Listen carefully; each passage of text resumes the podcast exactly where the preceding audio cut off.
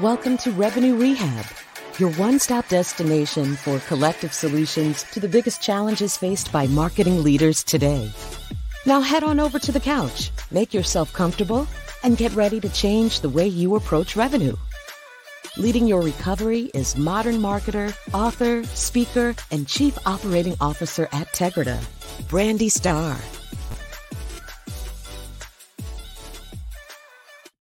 Hello, hello, hello, and welcome to another episode of Revenue Rehab. I am your host, Brandi Starr, and we have another amazing episode for you today. I am joined by Kaycee Kalpin, a chief marketing officer for Premier. Kaycee is responsible for creating a bold brand and delivering memorable customer experiences that lead to growth for the company. Kaycee joined the company in 2013, and during her tenure, she has built an innovative, agile, and strategic marketing team that differentiates and elevates Premier's commercial presence. Kaycee is a digital health and marketing thought leader, certifying Premier's marketing team in the modern principles of agile marketing. She serves as an advisor for health tech startups and a mentor for young professional women seeking to build their personal brands. In 2022, Kaycee was named a top 50 women leaders in technology by Women We Admire. Additionally, she is a member of the Young Leaders Council for PBS Charlotte, the Charlotte chapter of the American Marketing Association, and Professional Women in Healthcare. Welcome to Revenue Rehab. Kaycee, your session begins now. Awesome. Thank you, Brandi. I'm so excited to be here. Can you narrate my life, please? I was going to say, well, with a bio like that, it's not too difficult. Um, I, I, can tell we have some very similar passions and, and, you know, supporting young women who are coming up in leadership and, and building their brands in a positive way. Uh, those are things that I am also passionate about. Um, so, really, really excited to talk to you. Awesome. Same here. Yes, I saw that we had those things in similar too. So in common as well. So we're going to have a great time.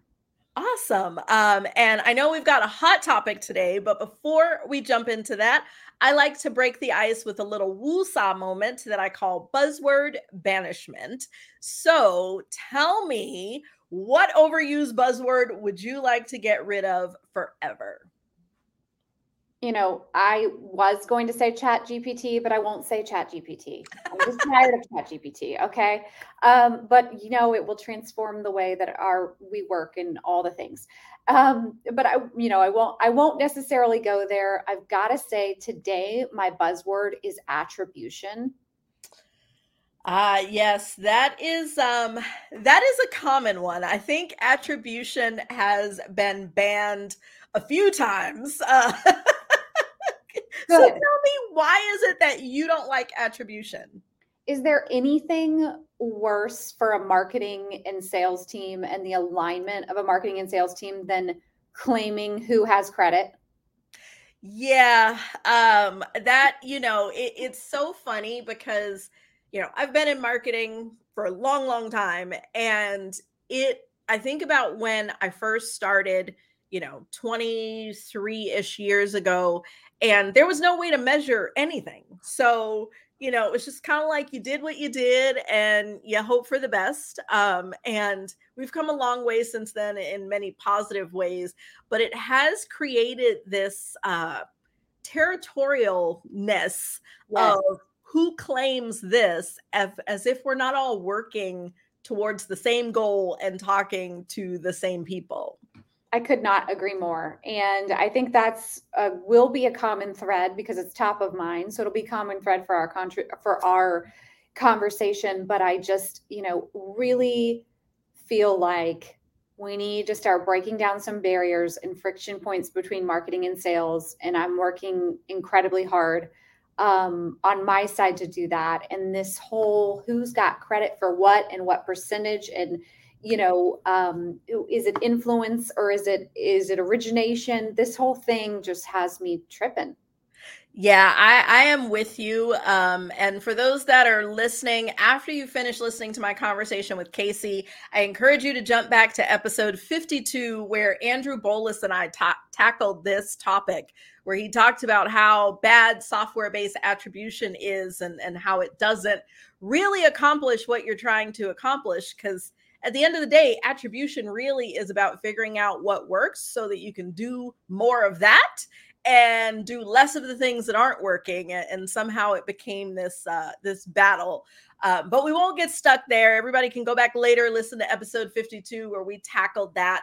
But at least for this conversation we're going to put attribution in the box uh, and you know lock it up on the shelf and we won't touch it here. I love it. Yes for once for 30 minutes i cannot talk about attribution. Yes uh, So now that we've gotten that off our chest, tell me what brings you to Revenue Rehab today? Well, I was very excited to be invited, and I'm incredibly eager to get to know you more and your experience and insights. Uh, but I think what what really brings me here, what is top of mind for me, and particularly from marketing to every stage of the funnel, which I know we're going to talk about today, um, is the, this idea of metrics and measuring um, measuring your marketing, your omni-channel marketing to every stage of the funnel, and how you can you can address and what metrics matter and how you can re- really address movement in the most minimum viable way. Meaning, I don't want to have 15 touches at the top of the funnel if I don't need 15 touches at the top of the funnel. I love it. Um, and you know, it's funny, like you're speaking my language with metrics that matter because you know, at, at, the end of the day, it's like what we're measuring is what we focus on, or I always say what gets measured gets done. Um, but before I dive in deeper there, I believe in setting intentions. It gives us focus, it gives us purpose, and most important, it gives our audience an understanding of what they should expect from our conversation today. So, help me to understand what is your best hope for our talk? What is your intention? I love a bookend. So, let's talk about it now and let's talk about it in the end. But I am hoping that you and I can connect on and our audience can connect to this idea of reconnection with the customer. I think we've kind of lost ourselves as marketers in all of this digital and all of the metrics and the dare I say the A word. Um, uh, and and conversion and handoffs and when things go and we're not marketing to robots we're marketing to people um, and really reconnecting with the customer is such a key objective of mine. Awesome. And my intention for today. Perfect. Um, so thinking about that, that gives me a good place to start. Um, in first talking about kind of the different stages of companies. If I think about, you know, I talk to a lot of CMOs that are in, you know, various stage of the startup game and it seems like those small companies tend to have their finger on the pulse when it comes to you know customers and connecting with customers and really building the product and the marketing and that everything is focused around the customer. As you grow into mid-market and larger companies it seems like the more people involved the further we get away from the customer and you know, it's like small marketers have to be super scrappy, don't have a lot of resources. If I think about my time in enterprise marketing, like what my budgets were then, I'm like, it was like the sky's the limit to a certain degree, but there's a lot of missing of the mark. And so I'd like to start there in just your thoughts around where do we lose the connection to the right. customer? Like, how do we get there? I love that as a starting point and you're right at at every stage a company is in or you know wherever the company is in their maturation or the product is in terms of its maturity curve it's different. And i find that it's even different for enterprise level marketers that have small budgets right? They're going to be more efficient with the dollar. Um, I, I, I think we start losing we really start losing connectivity to the customer when we start when we stop mapping, when we stop mapping a buyer journey. And I always really challenge the marketers that I work with to make sure you know either the buyer or the buying committee, because oftentimes decisions are made by committee, so incredibly well that you know the friction points in each stage of their journey. Um, you know, what happens is we do that at a product level in small startup companies, and we are often your marketer is your salesperson, is your customer success person, right? And they're closer to the company.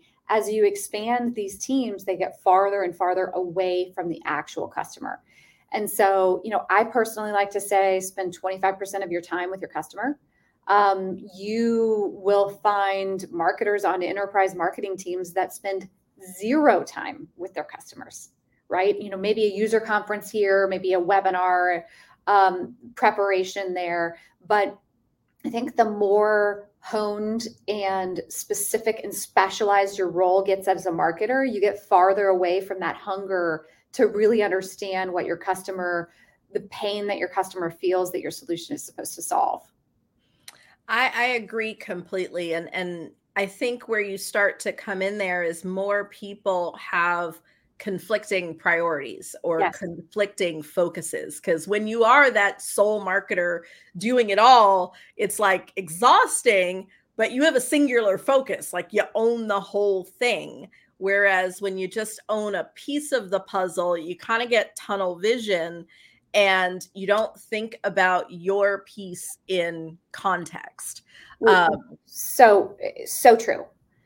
So that is that is a really really great point. So let's I want to fast forward a little bit and let's assume that we do the legwork, we understand our customer, we feel you know, we feel like we got it. We know our buying committee, we know where the friction points are, we know what our levers are to kind of, you know, move things forward. How does marketing change? Like, what is your perspective? Um, like, I know you've done really great at Premier in, you know, really maturing your team. So help me understand, like, once we nail understanding the customer, what does it look like then? Yeah. So one of the first things I did when I took on the role of CMO is I as every CMO does, it's like let me plant my my people, my leaders, right? And oftentimes a times a leader comes in the form of a um, an expert in a center of excellence, right? Like I've got the best digital strategist I could find on the market leading digital. I've got an ops person that is all up in my budget, knows my Martech stack like nobody else, and knows the organization and how to communicate with sales, right? So I've got these centers of excellence and leaders over those centers of excellence. Where I found the most success in staying very connected to the customer and operating as efficiently as an enterprise as possible is in agile. So you read my bio in that we certify most of our marketers in this concept of agile marketing. And you know agile because people in software development you know our our tech teams are talking in the language of agile and it's essentially doing more with less but doing it more efficiently and making sure that you can go from a to z instead of a to c while running out of resources right? And so we go back to that buyer journey um, or the buying committee's journey and what are all of the friction points to get to the sale to the closed won business and how do we remove those friction points with as least st- as few steps as possible and when you take a center of excellence and you kind of start breaking it down i'm going to take a person from here from digital and i'm going to take a person from creative and a content person and a PR person. And I'm, you know, maybe going to take um, someone that can build web and put them in a team and give them a campaign, a buyer journey to solve for. They start coloring outside of the lines a little bit. And it's like, oh, well, you know, you're great at design and you, you know, your work is beautiful, but I can create a Canva card for a social post. I got that right? So you're getting more and more out of your people because they understand the language of the customer, because you've level set on the journey of the buyer, and because they're all committed and stacking hands on getting to the end goal of that campaign, which is revenue. and you know we're agile marketing certified as well and we use it i would say internally we're more agile light because uh, we are a small you know we're small organization small team so there are certain pieces that didn't make sense for us but i think one thing especially for enterprise organizations that you really hit on is that cross functional uh-huh. teams with a problem to solve. So, you know, what are we going to do about this phase of the journey, this audience in the journey, like whatever it is that they are tackling? Because then you are getting everyone's expertise focused on a single problem in a single period of time. And I think that's where a lot of disconnect that I see come in. Um, I was just having a conversation with the client uh, one of my clients, their events team is focused on this six month webinar series. And it's, you know, all these key, like what we want to be known for in the marketplace things. And so they've got this motion while digital is really focused on this new product launch and they're doubled down on everything related to this and then you know the the email team is like we need always on nurtures but none of those like connect to the other things and it's like all of these teams have their own like charter of what they're focused on and so you have all this stuff but with no cohesiveness and i think with the agile and the cross functional team to solve a singular problem and you know with the sprints and agile it's like for this period of time because that right. is the other thing we plan to go a to z and we make it you know a to maybe l if we're lucky right uh, and then priorities shift or you run out of resources, right? I mean, the most simple exp- example I have that I explain to people who don't understand Agile at all,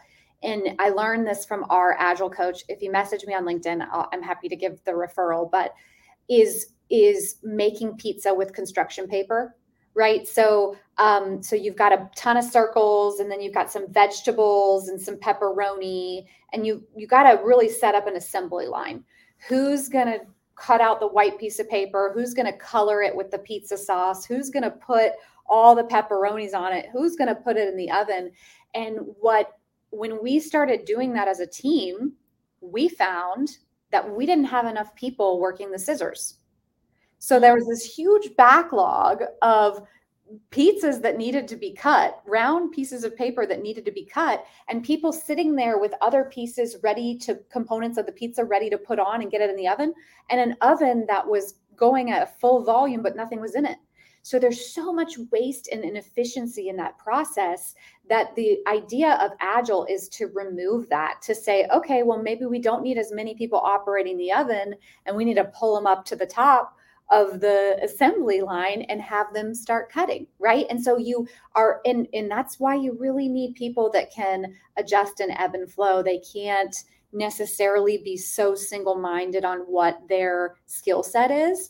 Um, you have to be focused on the customer uh, but that's one of the examples that i've used in the past that people are like oh that makes so much sense Yeah, and you think about like going with that. We did something similar with pennies, um, but going with that, you know, in that situation, you can just very easily say you used to be on the oven, now you're on the scissors, and you know, everybody can shift. Thinking about it in a real world situation, people aren't necessarily as interchangeable. Right. However, when you look at the where those bottlenecks are, you know, I see like thinking about emails our sweet spot, so I spend a lot of time there design is kind of the we don't have enough people on scissors kind of thing yeah. that uh, you know it hinders everything else so you know you made the joke about creating social graphics in canva like where can we do that? Where do we need the designers? And i do think it is really a different thought process versus this is my specialty like this is all that i'm going to do. Everything goes through me. And well and, and it and your example is spot on because even with my designers now, we have a language. I'm like, here's a project and it's a three, or here's a project and it's a nine of 10.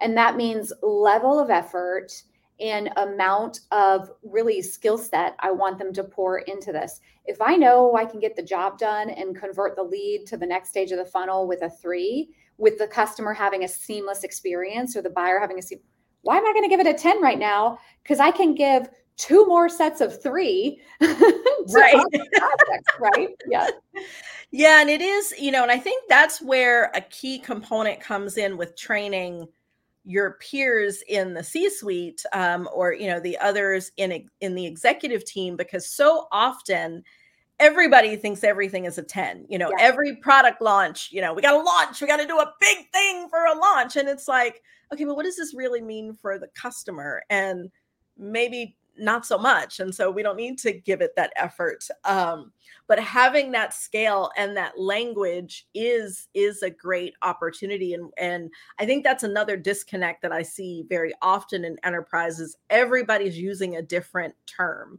yes. like you know in this team this is called that in this team it's called that and it's like okay hold on like what what are you know for me coming in as a third party i'm like okay what does that even mean and it's like oh well this is that okay well why why aren't we both saying that then like right. exactly well i totally agree and this is where i get back to the alignment of marketing and sales because if we're not speaking the same language the the funnel isn't strong conversion isn't strong top isn't strong the bottom doesn't have what it needs so um, so yeah i mean language and stacking hands on priorities i feel like is so critically important for any stage or any size of company. Um, perfect. Well, I want to jump back to something you said in the very beginning. Um, I kind of went down one tangent and want to bring it back because you talked a lot about the metrics mm-hmm. and looking at the metrics, you know, for all the different stages of the funnel. Um, and so, talk more about your thoughts around the metrics and why that's so important um, and why you see that as a core piece of the problem.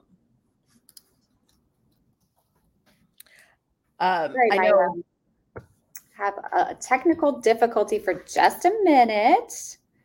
It is quite all right. While you're doing that, I'll I'll uh, summarize kind of my two cents on some of the metrics things. You know, in our book CMO to CRO, we have a, a chapter called "Metrics That Matter," um, and we also talk about the domino effect, and those really go together. Which is anything, whatever what gets measured is what gets done, and yeah. so you know, when you're measuring it, people will focus on it. And our domino effect is putting those measurements together so that every person involved in the cycle from you know digital to email to sales to bdrs to all of the people that touch revenue that all of those metrics align in a way that we are all holistically focused on the same goal and that it very much is like if you you know set up a domino formation if they're too yes. far apart everybody falls flat on their face yes. if they're too close together nobody has room to move and so right. lining them up um, is like that's kind of my perspective on why the metrics and what we're measuring has to be at the center of uh, you know beyond the behind the customer has to be at the center of how we're organizing ourselves.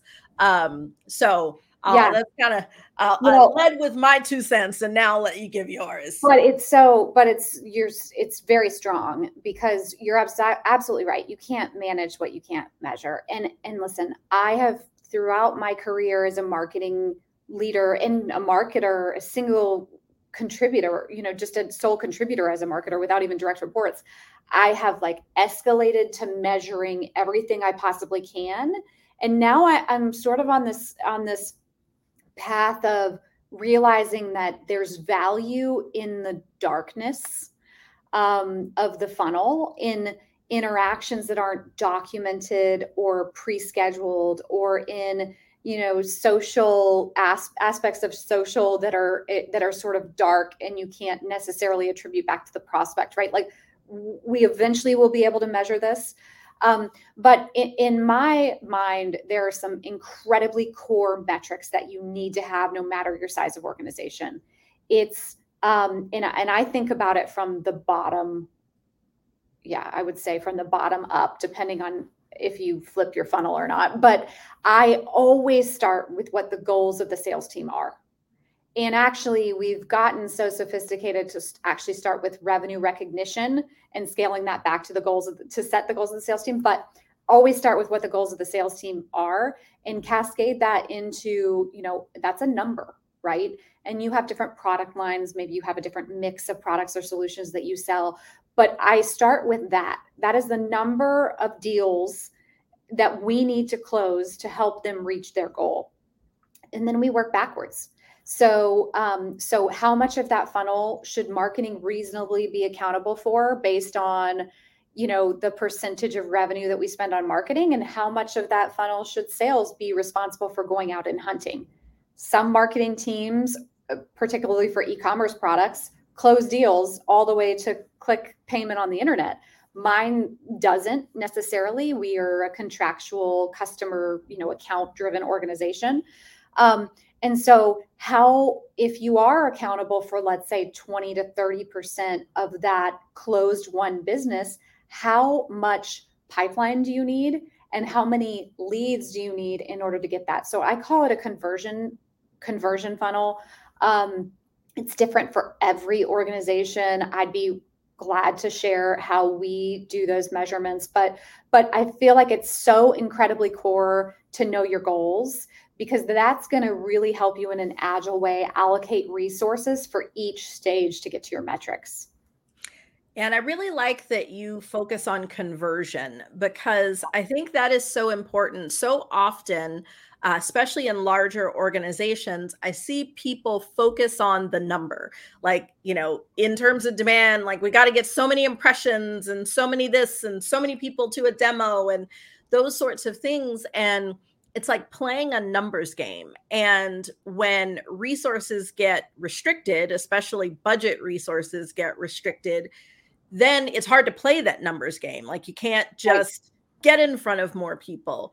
Whereas, based on what you're saying and focusing on that conversion, if we're able to do things that increase the conversion rate, even if the numbers stay the same, we're going to win more business. Like we're yes. we're figuring out more of that control. And I do agree that that definitely requires an alignment with sales. Yes. Um, and you talked about like finding the friction points in the customer journey i think as a marketer the other you know thing that we have to understand is the sales journey. Like right. where are the friction points there? Where do people fall out? Where does sales feel like they spin their wheels? Um, you know what a, I can remember asking uh, i was doing some stakeholder interviews for a client and i asked several of their bdrs and their account reps and i was like what do you wish people knew before they talk to you? Like, what do you wish that your prospects like came into the conversation already knowing? And, you know, I just kind of threw the question out there randomly. It wasn't a planned question. And then once I asked it the first time, I kept asking it because it was so enlightening where they were like, if they know this, you know, if they know how to answer this question before they talk to me, my demos are 10 times more effective or oh, yeah. you know, you know, I can get the meeting scheduled. And so that's kind of the other piece is what are the friction points in the sales cycle that your sales team is experiencing and how do you man, you know, marry the buyer's journey and the sales journey and figure out where does my marketing fit in there? Well, it's it's imperative to know where your job starts and ends because depending on the size and i see this with larger enterprise organizations more depending on the size of your organization sales may not even want you to touch their funnel right? And so yeah. marketing's job really ends at that conversion point and that's why conversion is so important. It's building trust between you and sales because it's basically saying garbage in gar- garbage out. If your conversion is low right you're just sending garbage in and they're not converting and they're leads that just get recycled or it's saying that you're giving them quality leads that have been and this is why I advocate for BDRs on the marketing team but quality leads that have have the budget and authority and need and timing to actually convert into a good pipeline opportunity and maybe even you know accelerate through the pipeline and brandi that's the other point that some marketers miss which is what you're exactly saying.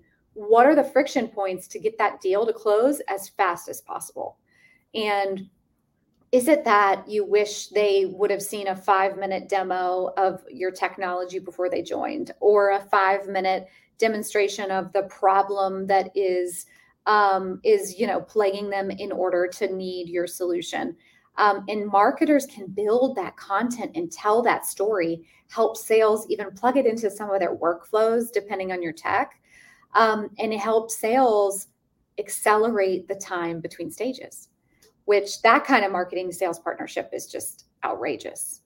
Yes, and that's another thing that's wrong with the A word is it's not taking velocity into account. And for a lot of organizations, velocity is the value of marketing. Like it is less about, you know, getting in front of people and those sorts of things. It is more about accelerating the the pipeline. Um, and so that's a, a great, great point there in being able to focus on that measure as well. Like, how do we get things to move faster, not just to move? Well, in in I talk to particularly in a startup situation for smaller organizations. Um, I talk to a lot of people that don't have marketers, but they have sales teams. And so they'll say, Where should I start from a marketing perspective? And I often don't say sourcing leads what I often say is velocity.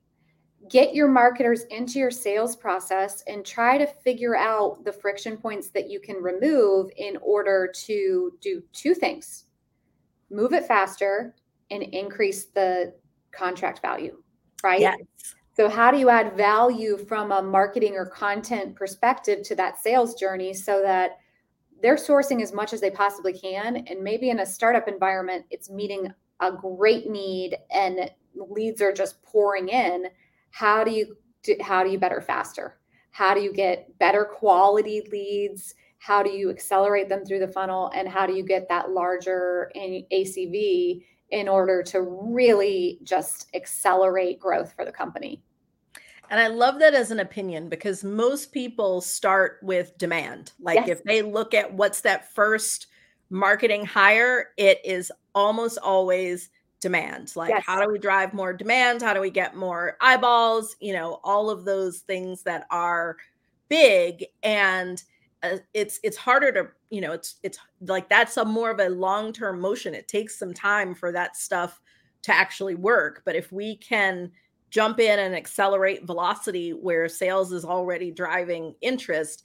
you can see more value to be able to grow the marketing team well, and this is why my opinion, I'll just drill in on that opinion for a minute. When you start with demand, you're especially if you're in startup mode or small to mid-size, you're setting yourself up for failure and you're setting yourself up to really disconnect from your customers because what happens when you have a lot of demand coming in and you aren't able to convert it? Your customers have filled out a form on your website. They've they've put something into your chat bot they've maybe even called your customer service line and no one's calling them back they're going to your competitor. Right. Right? If they're filling out your form they're filling out five other forms girl. You know that's happening right? And so um, to me there's nothing worse than a lead that goes stale because you're basically telling that customer like you don't matter to me. And so i always tell any startups that I work with or that I advise, I usually say your best marketers are people that are not marketers that can source leads for you. Go to your board, go to your funders, go to your sales team, go to your CEO, Rolodex them, see who's in their network where they can put leads in the funnel. Then you can make sure that you can go through the sales motion before you start any of the lead gen stuff, demand gen, yeah. digital, because um, that can just potentially go too fast for you without time to really convert. Yeah, and the, you know, word of mouth always spreads fast. Word of mouth when someone, you know, a company does not follow up with you oh. or you have a horrible, you know, sales cycle, that spreads even faster. And you know i've got companies that just you know as you were saying that that i'm thinking of that i'd never call on just because i've heard too many people talk about how horrible the sales process has exactly. been yeah. and for all i know like they could be the perfect thing that i need but it's like mentally i'm like oh nope they're a no because I've just heard that too many times. And that is a great example of, you know, doing too much too fast. You drop that ball, it's hard to recover. But likely not, Brandi, right? Like the like people will put their sales and marketing, their best foot forward on sales and marketing. What my uh, lawn looks amazing. Inside of my house is a hot mess. right and so people are going to put their best resources and and pour money and time and effort into their sales and marketing functions if that is broken and they can't follow up with an inbound customer imagine what operationally is going on so yeah. it's sort of like eh, i'm kind i kind of am with you if you if you went through a broken sales cycle then you're probably working with a company that you know maybe you should go next door yeah. um, so my last question that I'll I'll ask is, you know, we've talked about a lot of different aspects of how you really market for every stage and how you be successful. And I've taken away some really key nuggets. Um, and so I always like to ask for advice. So if if I was coming to you with, you know, my marketing organization is at least somewhat mature, but feels very disconnected and broken. What's your advice for me? Uh, so two pieces, and I've already said both. I like to, I like to, this is what I like to do. I like to tell them what I'm going to tell them. I like to tell them, and then I like to tell them what I told them. So that's what I'm going to do here. Um, but uh, one is spend at least 25% of your time with your customers I mean, we market to health system executives and professionals. I don't have to spend time with an actual customer. I have sisters that are nurses. Shadow them for a day, right? Understand your customer's language, understand the job that they have to be done, and really try to infuse that into your marketing is one piece of advice that I have. The second piece, as you think about a broken organization, is you've got to start with those buyer journeys. And I don't even mean from a marketing perspective. I mean, like you said, Brandi, you said it best. From the moment they enter your, you know, even outside your funnel to the moment that the business closes, and actually you should really continue even beyond to make sure that you retain them, map that out and then align your resources. Don't come in hot and say, I need a digital team, I need a web team, I need this and that and that understand your buyer journey because you may be able to create a business off of no digital and just live events. You yeah. may be able to cre- create a business off only digital, right? But you have to know the friction points that your buyer is going through in order to identify those steps to take. I love it. Um, and I very much, I, I have been a toastmaster for many years and that was one of the key principles is tell them what you're going to tell them tell them and then tell them what you told them uh, so great advice there and you know talking about our challenges is just the first step and nothing changes if nothing changes and so in traditional therapy the therapist gives the client some homework but here at Revenue Rehab, we like to flip it on its head and ask you to give us some homework. So you've given us a lot of action items, but I want to distill it down to what's the one thing if someone is listening and they're like, I got to get it together. What is that one, that first step that they can do in the next 30 days to help move in the right direction? Talk to your customers don't uh, lose sight of your customers. I, I mean, I have I have marketing people who beg to be on sales calls, right? Because they want to hear the customer. Look in spaces where you maybe wouldn't otherwise have thought your customers are, even digitally. Reddit. I have a ton of customers on Reddit. You never would have thought they were there. Talk to your customers. If you have not tuned into your customer in 24 hours, you've missed something something has happened that you should have known that may compel them to buy. Awesome. As I was going to say, and this is not the first time we have heard talk to your customers as the advice, and it is always good advice. Um, so if you, if it's been more than 24 hours since you have talked to your customers, whether directly or indirectly, that is your action item. Um, well, Kaycee, I have enjoyed our discussion so much. But that's our time for today. Awesome. Um, Thank you so much for having me, Brandi. This has been so fun. I think we're going to be friends long beyond this podcast. Yes, definitely. I think that's one of the best parts of being a podcast host is I get to meet so many amazing people that I would not have ordinarily gotten to meet. Um, and you are definitely one of them. Uh, so thank you so much.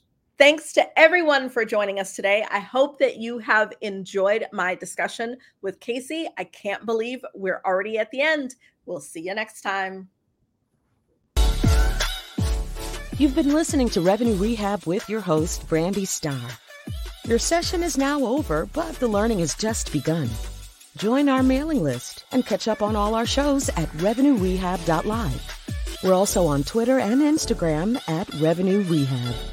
This concludes this week's session. We'll see you next week.